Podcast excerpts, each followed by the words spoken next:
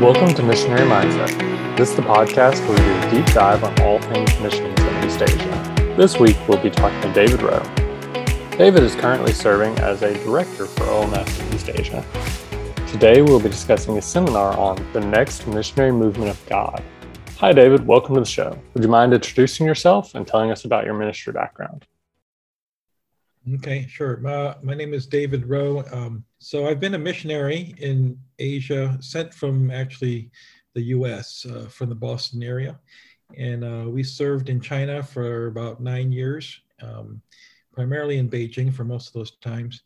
And then I came back to the US uh, and became the, the director for the World Christy Wilson Center for World Missions at Gordon Conwell. I did that for a few years and uh, also was teaching there um, missions and then 2016, we moved back to East Asia. So we've been in uh, Taiwan since then for the last five years. But my job uh, primarily is not just in Taiwan, it's more of a regional role for East Asia. Uh, so it started off actually with um, our time in China. We worked in Beijing primarily with the house church there. And so we were able to see a, a church movement, you know, starting actually with young people, college students, near Beida, Tsinghua, a lot of the uh, university districts in Haidian Tree in, in Beijing, and then worked with a lot of the churches there. And then through those church relationships, uh, began to um, coordinate a several of the, the house church pastors, several hundred of them actually, to uh, join together to attend a Lausanne uh, Third World Congress in Cape Town, 2010. And so uh, they were not able to join because, in the end, of course, the government stopped it. But what happened was uh, it laid the tracks for a mission movement for church pastors to work together. So even though they weren't able to attend, they started a mission movement called Mission China 2030 in 2015. So their their vision is to send out 20,000 missionaries from China to the to the rest of the world, primarily, hopefully, to the Muslim world, but um, going west, you know, back to Jerusalem, that direction. Um, so it's a it's a combination of a multiple hun- several hundred churches are involved with this, and so that's my role has been trying to just uh, connect the churches in China as they are having this mission vision to send out missionaries. And so um, what I'm also doing is the I'm the Lausanne regional director for East Asia, and so that which includes China, but Korea, you know, Taiwan, Hong Kong, Mongolia, Japan but this this region i'm trying to connect these churches so that it would not just be a china movement but it would be connected to other asian countries in their mission movement. So including taiwan i'm hoping to see how the taiwanese church can also be involved in mission sending. They've been doing it for a while but they've plateaued and there's not much momentum in taiwan and overseas chinese churches but the momentum is definitely in china. And so hopefully uh, there could be sort of a synergy or infatuation of what's God doing within China to the rest of Asia. And so we are planning a Asia 2021 Congress, uh, and that's taking place actually. Uh, we're we're planning a, a four plenary evening sessions in October, um, and then we're going to have hopefully a face-to-face gathering next year. But I'm bringing um, several hundred Asian leaders now. It's, it's, it's not just East Asia. Lausanne, we have East Asia, Southeast Asia, with you know Vietnam, Cambodia, Indonesia, Singapore, Malaysia, oh, wow. uh, that region, um, and then we also have South Asia, which is you know India, Pakistan, Sri Lanka, um, Nepal, the, those countries, Bangladesh. So between Asia, we have these three regions of about one point, no, maybe it's two point. Anyways, I forget the exact numbers, so that's what I do. My, my role is to bring now these these Asian churches together for uh, uh, to bring leaders, pastors, mission leaders, theologians, and even marketplace folks together to help the Asian church catalyze their own mission movement. Try to think how they can reach Asia and beyond. So that's been my role for the last few years. Wow, that sounds like a really important and also semi-stressful at times role, especially as of late.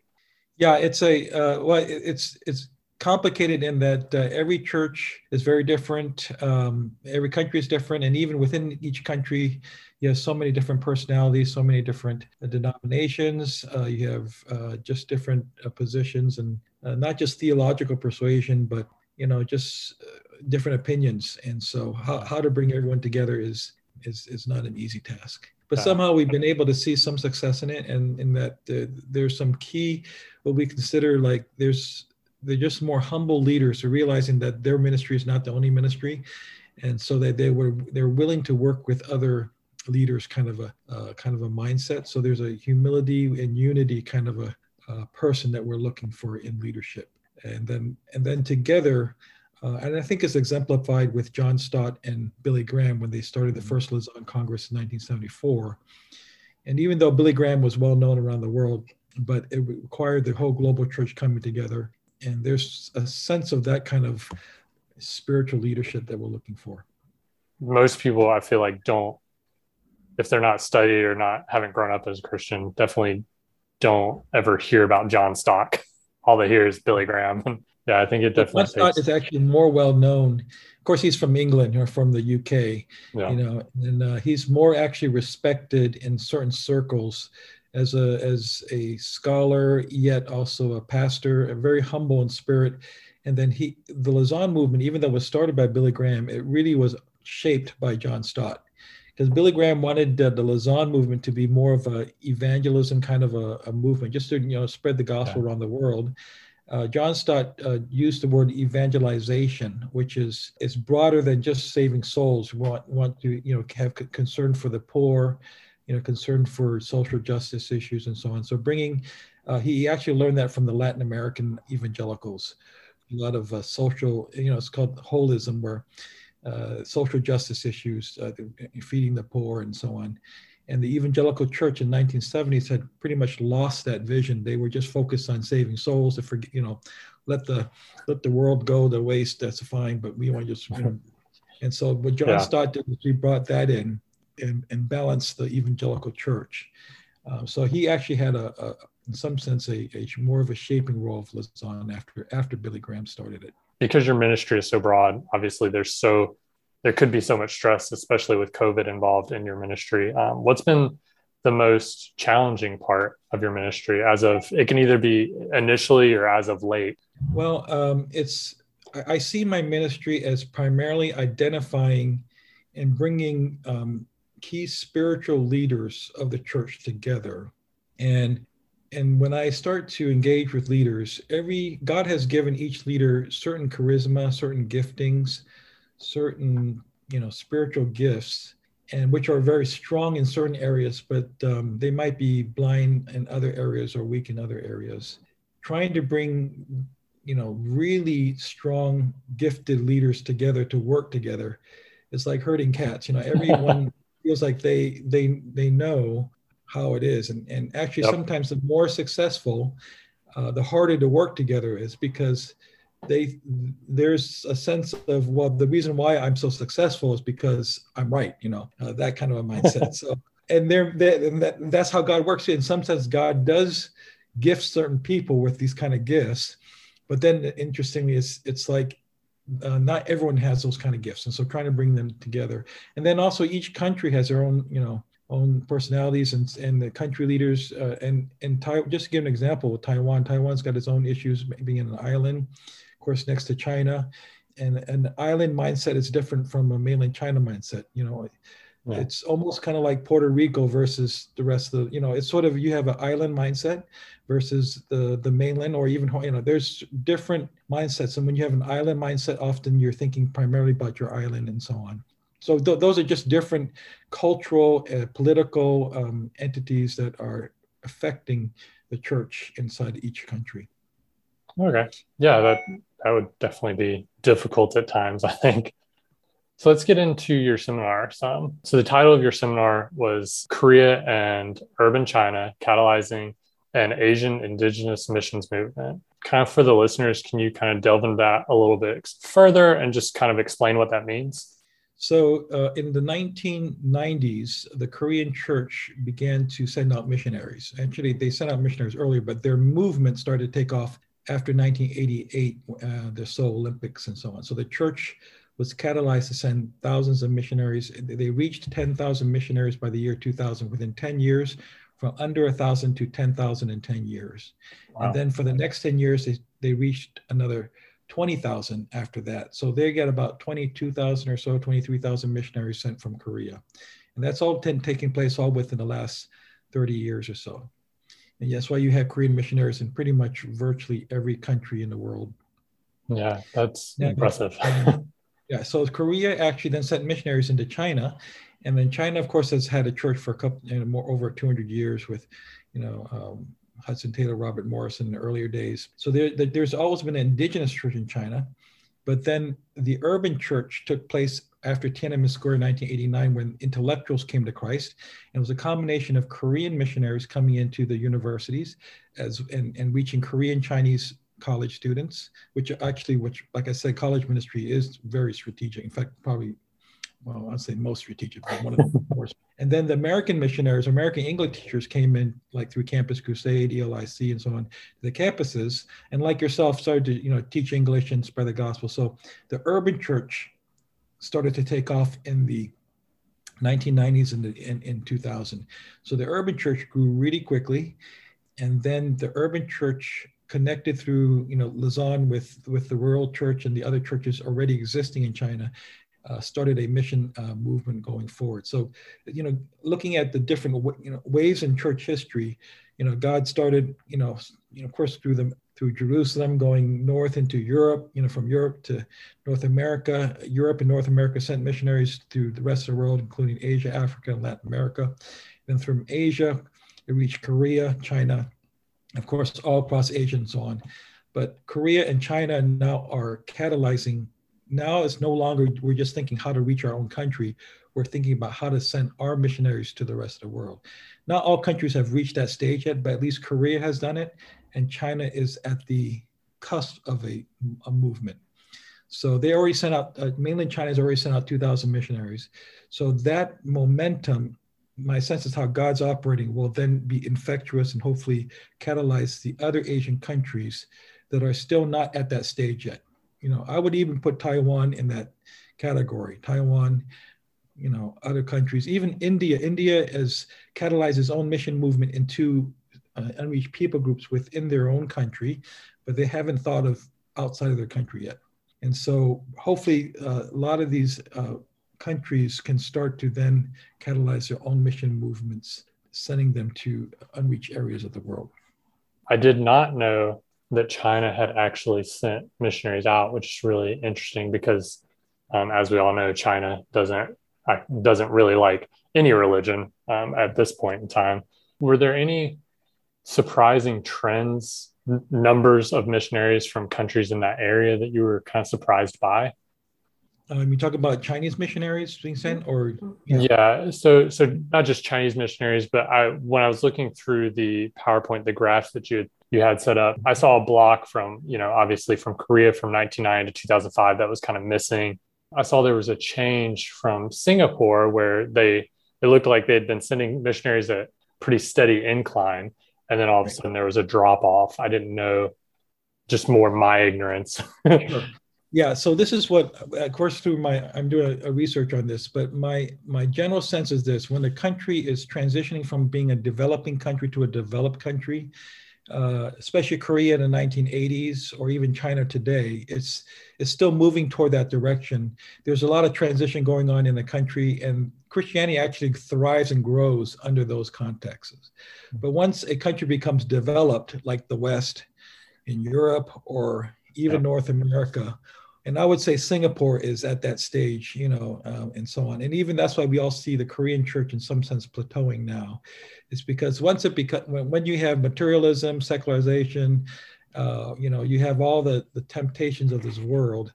It's going to be far harder to give that up to go for the sake of the gospel. And I think what happened with Singapore was it's reached a certain stage of development where the churches have a hard time just maintaining uh, people to come and be interested in spiritual fact things and so on.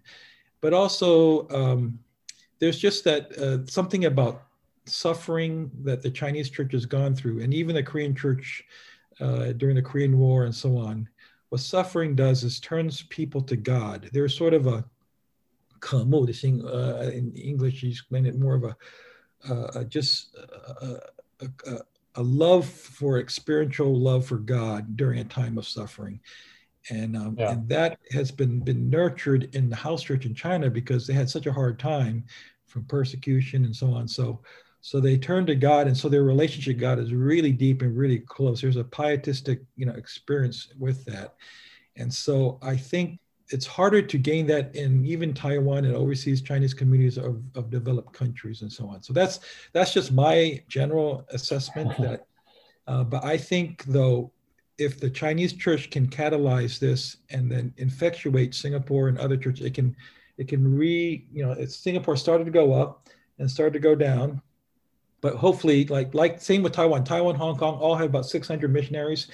Singapore had about 700. This was 10 years ago, and they've mm-hmm. just all plateaued. If they, they're all kind of in the the plateauing or even declining stage, but then if China comes in and just and, and shows this is we're willing to go to the ends of the earth, even when our pastor's in prison. You know, sort of that kind of mindset. I think it, it can really be an effectuation that that could impact the overseas Chinese churches outside of China. Yeah, I definitely think I, I agree with your assessment. I definitely think anytime you have a, a person who who has gone through so much hardship, like um, a lot of the underground church has, and they're still willing to go, even further. Anytime you see that, it pushes you kind of further. You're like, oh well, I should be willing to go. Then I've. I haven't gone through anything really difficult. um, right. You know, a, a, Beijing Zion Church, one of the largest house churches in Beijing, uh, about 15 8 to 1800 people. Uh, they were attacked in 2018 and got completely dismantled by the government. But the year that they got attacked, they sent up 10 missionary units. You know, um, so it's it's interesting. Of course, they've they have about close to 20 units overseas right now. But uh, here's just an example of while churches are being under attack, they're not just thinking of maintaining what their own structures are. They're thinking we we want to send missionaries to the rest of the world. That's inspirational. Yeah, it really is. Like, it, it gives no ex- excuse to the rest of the churches in, in freer countries, right? that is exactly right. Especially, I mean, being from North America, you know, from the US, seeing the slow and kind of methodical pull away from the church, like so many people, uh, or the cultural pull away from the church, and seeing less and less missionaries or less and less people being willing to go.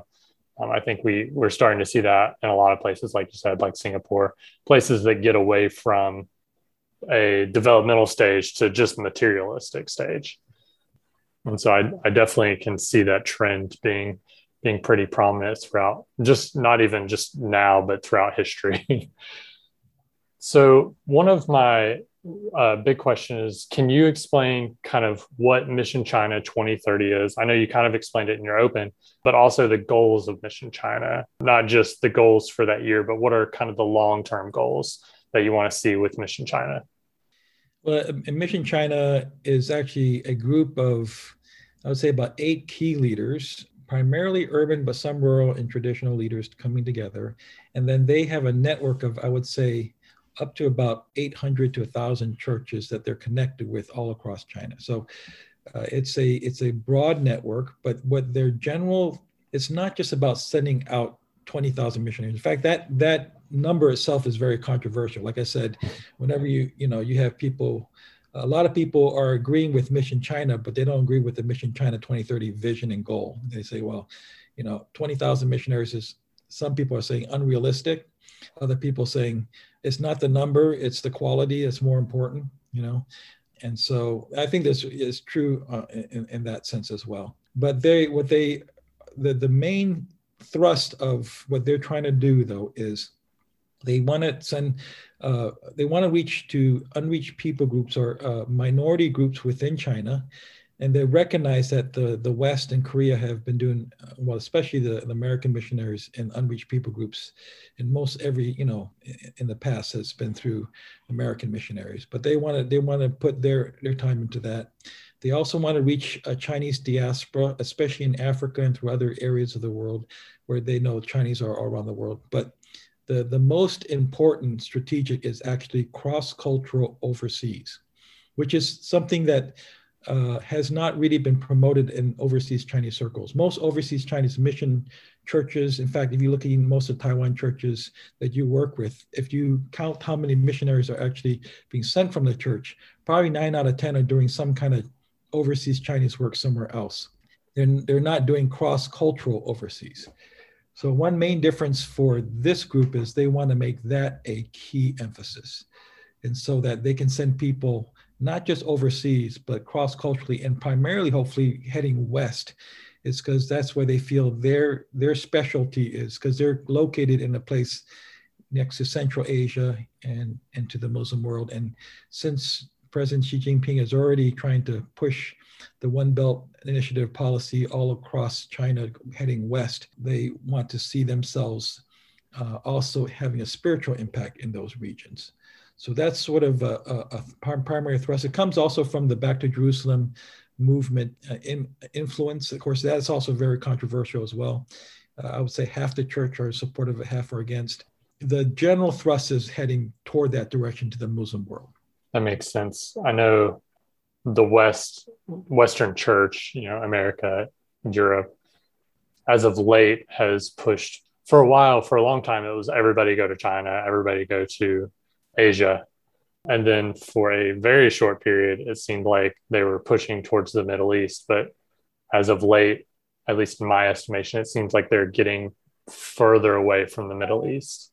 Would you say that's correct? What is your are you talking about the, the North American church, the Western Church Missionary? Yes, sir. Yeah. Well, I, I would say this. Uh, 1974 was, uh, you know, the first Lausanne Congress when when Ralph Winters talked about a new term called unreached people groups. That was the main thrust for the last 50, 60 years of the mission world, going to, you know, people groups, language cultures, you know, about 16,000 of them, 8,000 that are reached, 8,000 not reached. That's sort of the perspectives movement, primary thrust of for the last 60 years of the evangelical church. But then in 1989 was the second Lausanne Congress, and then Luis Bush was the director then, and he mentioned the 1040 window at that time, a more of a regional area rather than people groups. And in the 1040 window in 1989 included China. That's why we had lots of people go to China, included you know India, but included unreached people groups, but it included the Muslim world. And so all of a sudden, after 1989, the Muslim world sort of almost got highlighted uh, along with unre- unreached people groups. And, and, you know, you have pioneers, frontiers, um, you know, a lot of mission agencies primarily focus in those areas, although, you know, there's, there's many other mission a- agencies in there, OM and YWAM and so on, also a lot of work there. So I would say the, the two primary thrusts have been unreached people groups and the Muslim world and China in this 1040 window. Okay. But but then the, the like I said, since since then there's the new thrust has been uh, now these churches in the in the global south, you know, in Asia, Africa, Latin America, they have risen up, and so now these these these churches are becoming part of the uh, the mission sending movements. So the which is great. We see Brazil actually sending 15,000 missionaries. You see Africa now also wanting to send missionaries heading north into Northern Africa. We have, um, of course, Asia with China and with Korea and, and, and, and uh, India going out. But the, uh, the challenge is now North America, the, the mindset has now been, well, since they're doing all the good work, we can just sit back and say, and, and support them financially and pray for them and let them do the work since they're the ones doing a better job. That's sort of the mentality. But when you have that mentality, you actually lose out in the end because you know god is at work of course in every different region but there's something about being part of that process when you when you live yourself and you die for the sake of the gospel or you go into areas that are, that are in greater need for sake gospel there's a spiritual blessing that comes out of that you know and so the North American churches will start to lose some of that blessing because they're just going to see it from the sideline. You know, Chinese pastors have told me, you know, they respect American missionaries like yourself. They give your, you know, you left Texas or whatever, you left, you know, an era to come. There is something about that that reflects the gospel message, hmm. right? That's yeah. exactly what Jesus did. There, so if you don't even have that as a model to show to the next generation, you know, how can you consider that even gospel centered or even part of the gospel. It's more a story that you can share, but it's not reflected in people in your church. Of course, not everyone's called to go, But if you have no one going, then it actually is a defective hmm. gospel. Yeah, then it might be there might be an issue there.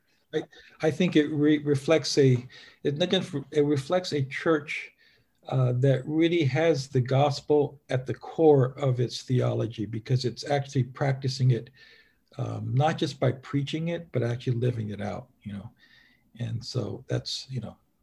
Yeah i think the churches the underground church the the churches in india taiwan east asia just asia in general are finally starting to get to the level where they feel do you think they're getting to the level where they feel comfortable sending missionaries out or are they going to continue trying to grow within instead of like um, because i know a lot of churches in taiwan they that i work with they send missionaries to other people in taiwan. So it kind of harkens back to your to your island mentality.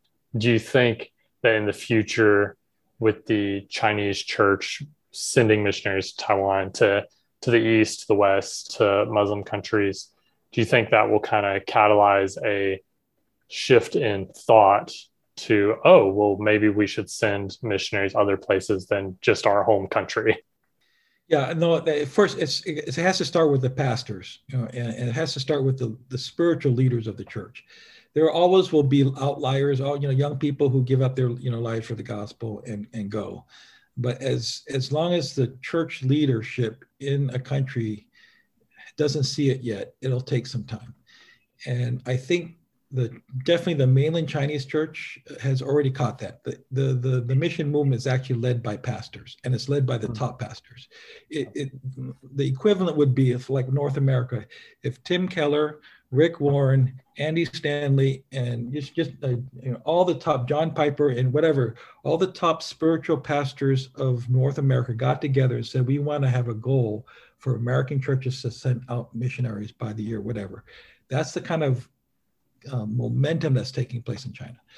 In other wow. countries, you know, um, like Taiwan right now, they're they were fighting, you know, the the the gay marriage law. They were they, they have other issues they're concerned about right now, and they're primarily uh, into growing and reaching Taiwan, which is actually a different state. You, you need that stage 1st mm-hmm. in order for a church to be, in some sense, healthy, outreaching, you know, missional in your own context. Because if you're not even doing that, you know, how can you do that overseas? So, yeah. so they're in that still development stages. Um, but then once these pastors, you know, that's why I say this Asia 2021 is very important you, you got to bring the key pastors together to engage with other pastors of other regions and let them see oh wow.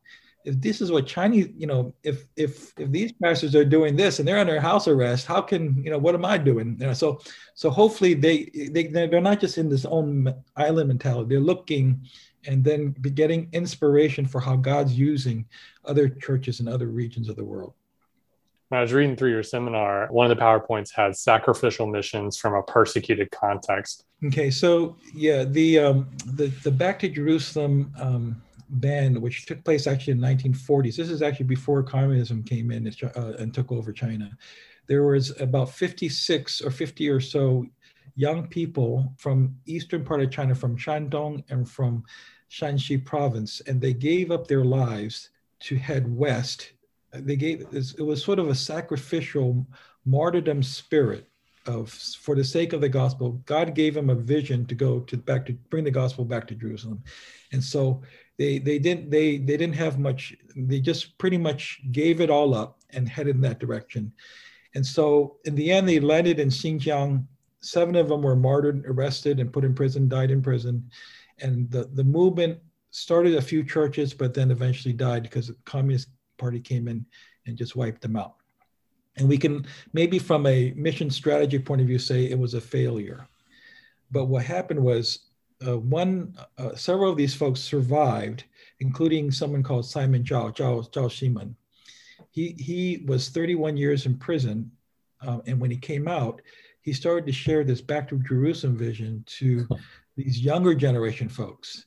And wow. so they were they caught this because they saw a light, they saw someone who who's you know who had this vision, gave it up, and even though it, he didn't accomplish it, but he gave he had a sacrificial martyrdom kind of a, a spirit. And so that catalyzed the next generation to go. And so that's sort of it's in their DNA. And of course, you know, the house church they're already uh, in some in a persecuted context. So in some sense, whenever they see persecution and suffering, it almost is God's God telling them this is sort of the you know the right thing or or this is this is the, this is the essence of the gospel. Suffering and persecution for the sake of the gospel for the furtherance of the gospel for the expansion of the gospel is the gospel message in itself. So that's sort of the the dna of the the sacrificial martyrdom spirit of the uh, house church in china. And then it infectuates to the next generation and when they look at the North American missionary movement, they re, they say they've told me we see that in North America, especially 100 years ago when Hudson Taylor came and so on. They sacrificially gave themselves during a very difficult time coming to China and laid the, the seeds of the gospel into China. And so that is the that is the spirit that is needed for a missionary movement. Without that, uh, it's very it's it's virtually impossible for people to give up their lives for the sake of the gospel. You get you you have to have that sacrificial, in some sense, martyrdom spirit for the sake of gospel. I'm willing to go and die for the sake of the gospel. That that is actually the spiritual essence, what they call it, the, the, the core strength of a missionary movement. Has the kind of the unrest and the current leadership in China based on everything that we've read that that they really have tried to stamp out a lot of the underground churches. Has that affected the church's ability to send missionaries in a large way? And are there ways that that you've seen that they're able to kind of solve that issue? Yeah for sure. Um, it has dampened and actually uh, they you can say there was a lot of momentum in, in 2015 when they, for four years straight, they had conferences, large conferences, one in Hong Kong, one in Jeju, Korea, one in Chiang Mai, one in Singapore, uh, because they had a little more freedom then. And then 2018 is when President Xi came up with these new laws. And, and so they've had to pretty much close a lot of things as a result. And because a lot of the churches came under attack too as well. So it, it definitely slowed down their excitement and momentum. Uh, so they have to think uh, creatively how to move forward. But interestingly, um, at the same time, 2020 is, is the COVID 19. And as a result of COVID, the government opened up Zoom for people to use Zoom. And so through Zoom, they have been able to then move into more of a, a mission prayer mobilization. So they've mobilized, you know, at times, I remember a conference on martyrdom. Okay, they, they took all the Western missionaries who were martyred in um, in China, and they gave they showed their pictures, what they were doing, where they were martyred, all this in Chinese, and had a you know 30 second to a minute silence for the. And these are missionaries who were martyred 100 years ago during the Boxer Rebellion. Oh, wow. It's only in history books, right? Yeah. 5,000 people were part of that. You know, wow. So it's it's kind of like uh, uh, what this would have never taken place you know, if if Zoom and and COVID hadn't been, you know, so there's that, and then the, I know of at least two 24 hours, seven days a week prayer chains that are going on for missions of several hundred people. I speak at one of them. Actually, I spoke at both of them, but these are separate groups that are praying and and uh, for missions and for they have a, a chain, like I said, of uh, everyone. There's a, a there's a church that takes an hour slot throughout the week. And, and this train started uh, during COVID. So it's already been going over for a year and a half now and continues. Wow. And, and their, their motto is a hundred year prayer for a hundred year mission. So they, I don't know, it might awesome. be like the Moravians, a hundred years of prayer, but at least they have that desire to keep that momentum going. I know based on, I guess, China politics, but there's the sense that, that China eventually will close their borders to a lot of outside influences, outsiders in general what will Mission China look like within that if that does happen?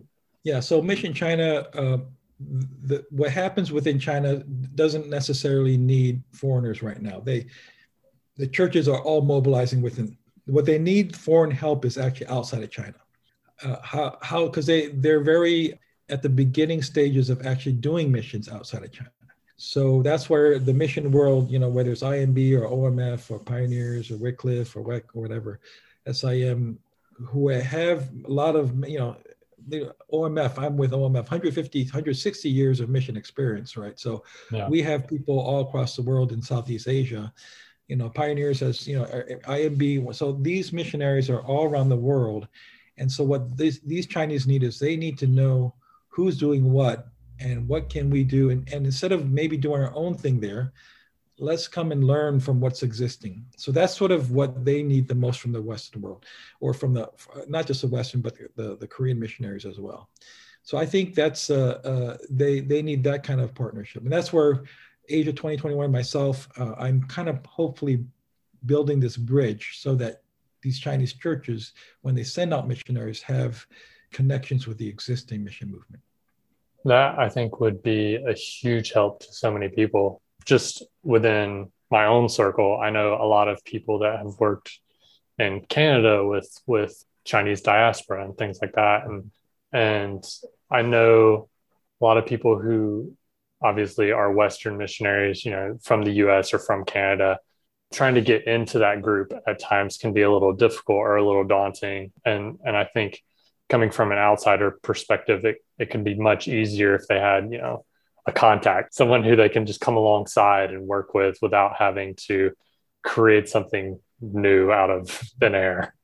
I mean, just imagine a Chinese plopping into a Muslim country, right? Not knowing any language, any culture, nothing, nothing, right? And trying to share the gospel uh, and at least you have missionaries who have been there for you know 20 years or so that at least can provide some handholding during the initial stages. So that's that that'll be and you just imagine that context in in, in the unreached people groups. You know, you have so many unreached people groups in Southeast Asia. Same thing, you know. Yeah. That's where China will need their help. How can future missionaries within the the mission China, how will they fit into that goal? I know the goal you said initially was was twenty thousand people. How will the the future twenty thousand people? How will they fit into that goal? Not just as a number, but as kind of an out branch to go to Muslim countries or unreached people groups, and and what kind of will that look like? So, from historical, uh, looking at how the Korean mission movement took place, uh, 90% of the Korean missionaries uh, went out through their own Korean uh, churches or Korean denominations. Uh, they didn't have to learn English. They just went and and did missions on, and they made a lot of mistakes, just like the Westerners have. But they've they've done some very good work. Uh, there's about 10% of them that did join international agencies that could speak English, because in order to join an international agency, you need to speak English. Um, but there's a different challenge when you join an international agency is that you have to learn the not just the local culture of another language and culture. You got to learn the global culture, how to work with American everybody. yeah, and you know, and so there's a there's an extra added stress for that. However, what we've noticed for the Korean churches, a lot of the key Korean leaders have been in international agency settings because international agencies, in some sense, uh, teach you um, a certain kind of how to work with a global church, more diverse. There's a little more of a, you have to have a, uh, in some sense, really godly character to work with different kinds of people. You know, very humble. You got to have a humble spirit. so I, I, think the same with China. Uh, you're going to have the majority of missionaries still being very indigenously Chinese. They won't learn the language of English. They won't learn the global culture. Though from Chinese, they'll learn Uyghur or they'll learn. Um, um, you know, some um, indigenous language where, where they're going to go through, and they'll do um, good work there. But you'll have, especially from the urban centers like Beijing, Shanghai, and some of the more uh, college ministries that you know that, that uh, who speak English. There, these are the churches that would probably want to send their young people to join international agencies. Uh, and, and a lot of uh, what, what the people that I'm working with, especially in Beijing, they've a lot of them sent their um, college uh, seminary graduates to North America uh, to start study at North American seminaries.